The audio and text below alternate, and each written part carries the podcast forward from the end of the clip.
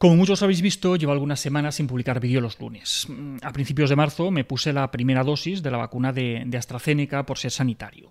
Pues bien, os voy a contar todo lo que pasó después de ese día hasta hoy. Vamos a ver.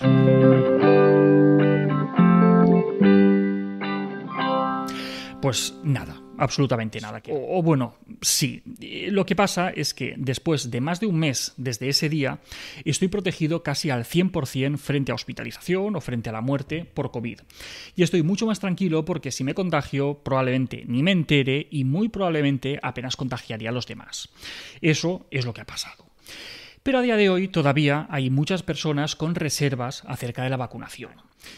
Si hace un año, cuando estamos todos encerrados en casa por un virus totalmente desconocido, nos hubieran dicho que en menos de un año íbamos a tener no una, sino múltiples vacunas seguras y eficaces, ni lo habríamos creído. Pero esa es la realidad. Ahora lo que hay que hacer es poner el brazo cuando toca para acabar con todo esto. ¿Que cómo me fue a mí? Pues os lo cuento. A principios de marzo, por fin, empezaron a llamarnos a los psicólogos del centro. El día que me tocó, pues fui al local que, me dijeron de la mutua, llegué con mi mensaje de confirmación, entré, eh, firmé un consentimiento informado, me pincharon enseguida y me dieron cita para la segunda dosis 90 días después y ya está. No tuve efectos secundarios, ni me encontré mal, vamos, como si me hubieran pinchado agua. Y bueno, ese no fue el caso de Conchino. Conchino vino conmigo, nos pincharon a la vez, pero sí que pasó bastante mala noche, con fiebres, algo de mareo, náuseas, temblores, vamos, igual que otra compañera del centro que también lo pasó un poco mal. Pero al día siguiente, como si nada, eso fue todo, un día malo, y ya está. Como os decía, eh, hay muchos falsos mitos y muchas ideas infundadas acerca de las vacunas que me gustaría comentar con vosotros. La primera, que es una vacuna experimental y yo no quiero ser conejillo de indias de nada. A ver, no, esto no es una vacuna experimental. Es una vacuna que ha tenido que cumplir con los mismos requisitos de seguridad y de fiabilidad que el resto de vacunas o el resto de fármacos que están aprobados. Una vez se aprueba por parte de las agencias eh, de evaluación y por parte de las autoridades sanitarias, podemos tener la seguridad de que es así, de que es segura y de que es eficaz, exactamente en la misma medida que el resto de fármacos que se comercializan en nuestro país. Otra idea. Es una vacuna que se ha hecho deprisa y corriendo y esto no puede salir bien. A ver, os pongo un ejemplo que creo que se entiende bastante bien. Eh, imaginad eh, una planta de fabricación de coches, ¿vale? Y la dirección de la empresa decide que hay que actualizar el modelo porque se ha quedado anticuado y van y le cambian los faros, por ejemplo. ¿Cuánto se tarda en implementar este cambio? Pues nada, es insignificante. ¿vale? ¿Alguien pensaría que no es de fiar un coche que se ha hecho tan rápido? Eh, pues no, porque sabemos que no se ha hecho en tan poco tiempo. La fábrica ya estaba en marcha y, han estado aplicando avances y descubrimientos de antes de, de, la época de Henry Ford, ¿vale? Pues con las vacunas lo mismo. No han inventado ahora las vacunas. Lo que han hecho ha sido adaptar la tecnología para que funcionen con un virus que es nuevo, ¿vale? Que hayamos ido más rápido que otras veces es una mezcla de varios factores. Tener tecnologías desarrolladas previamente, una inversión para su desarrollo nunca antes vista con ningún otro fármaco, inversión de recursos y de tiempo a costa de otras líneas de investigación, una enorme cantidad de muestra para hacer los estudios. Claro, todo el mundo estaba en pandemia, pues claro que vas a tener muestra, ¿vale?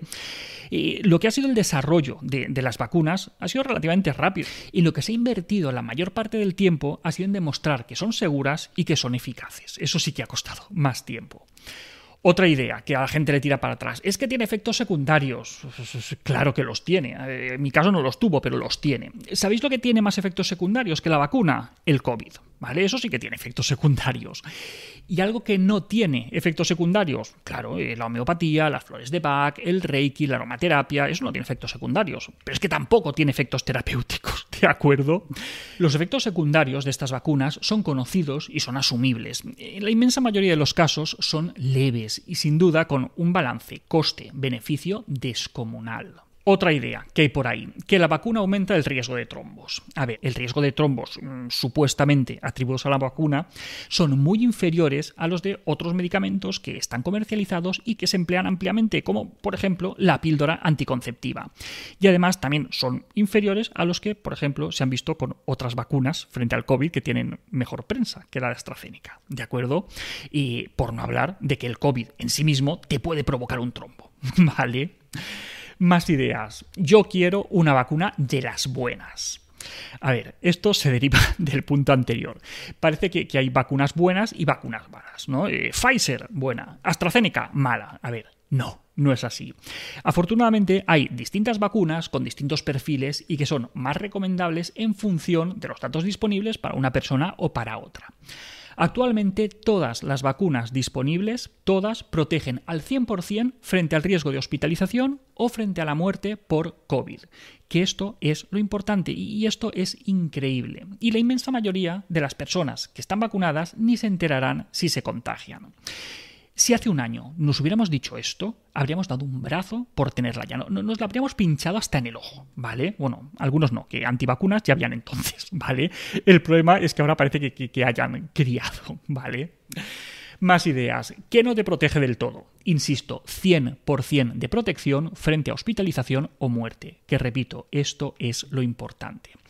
Seguro que a estas alturas la mayoría conocéis a alguien que, ha sido hospitalizado, que ha pasado una época en la UCI o que se ha muerto por culpa del COVID. ¿Os gustaría que esto os pasara a vosotros? Vamos, yo lo tengo clarísimo. ¿no? Pues eso. Más ideas infundadas o más ideas que circulan por ahí. Que las vacunas de ARN mensajero te cambian el ADN. A ver, no, no te cambian el ADN. Una vacuna no te puede cambiar el ADN. Al igual que no te meten chips, no te cambian el ADN. El mecanismo por el que funcionan las vacunas de, que están basadas en, en, ARN mensajero lleva décadas estudiándose. Y gracias a esas investigaciones y también unos pocos cuantos millones de euros de financiación, tenemos hoy vacunas como la de Pfizer o la de Moderna. Básicamente lo que hacen es pasar información a nuestras células para que fabriquemos nosotros mismos una parte de la proteína de la espícula del coronavirus, algo inactivo que, no tiene ningún efecto, pero que eso es suficiente para que nuestro sistema inmune lo identifique y aprenda a defenderse cuando llegue la infección real. Así es como funciona, pero no nos cambia el ADN. Más ideas, que aunque estés protegido puedes contagiar. A ver, eh, aún no lo sabemos con total certeza, pero cada vez hay más estudios que, apuntan en la dirección de que las vacunas, en su mayoría, impiden en gran medida la transmisión del COVID. Y no un nivel esterilizante como, como algunas que, están actualmente en fase de investigación, es decir, no, no protegen al 100%, pero sí lo suficiente como para frenar las cadenas de contagio, que es lo que nos interesa. Otra idea que circula por ahí es que hay gente que no quiere arriesgarse a infectarse de COVID con la vacuna. A ver, esto es imposible. Es, imposible que te contagies de COVID mediante la vacuna. Ninguna vacuna disponible emplea virus atenuados ni fragmentos de virus. Por esto es imposible contraer la infección por COVID por esta vía, ¿vale? Más miedo tendría que, quedarnos otro tipo de situaciones que por lo visto pues, no nos asustan tanto. ¿Vale? Pues eso, que, las vacunas son fantásticas. Pero ojo, antes de acabar, advertencia, que por muy fantásticas que sean, tenemos que seguir manteniendo las mismas precauciones hasta que una parte muy importante de la población esté vacunada, especialmente los más vulnerables. ¿Vale? Pues bien, estas son algunas de las ideas que hacen que algunas personas duden acerca de si vacunarse o si no vacunarse. La buena noticia, que esas personas son minoría y cada vez menos. La inmensa mayoría de la población confía en la ciencia y sabe que solo con ciencia saldremos de esta. Y muchos de los que dudaban, pues en breve se convencerán. Algunos seguirán rechazándola, pero bueno, esperemos que cada vez sean menos. Ah, y por cierto, no os perdáis el próximo vídeo donde os enseñaré el Porsche que me he comprado gracias a los sobornos que me ha dado la malvada industria farmacéutica por hacer este vídeo. Un cochazo que, que vais a flipar. Y hasta aquí otra píldora de psicología. Si os ha gustado podéis ayudarnos compartiéndola. Además tenéis muchos más vídeos y muchos más artículos en el canal de YouTube y en albertosoler.es. Y en todas las librerías nuestros libros, hijos y padres felices y niños sin etiquetas. La semana que viene, más. Un saludo.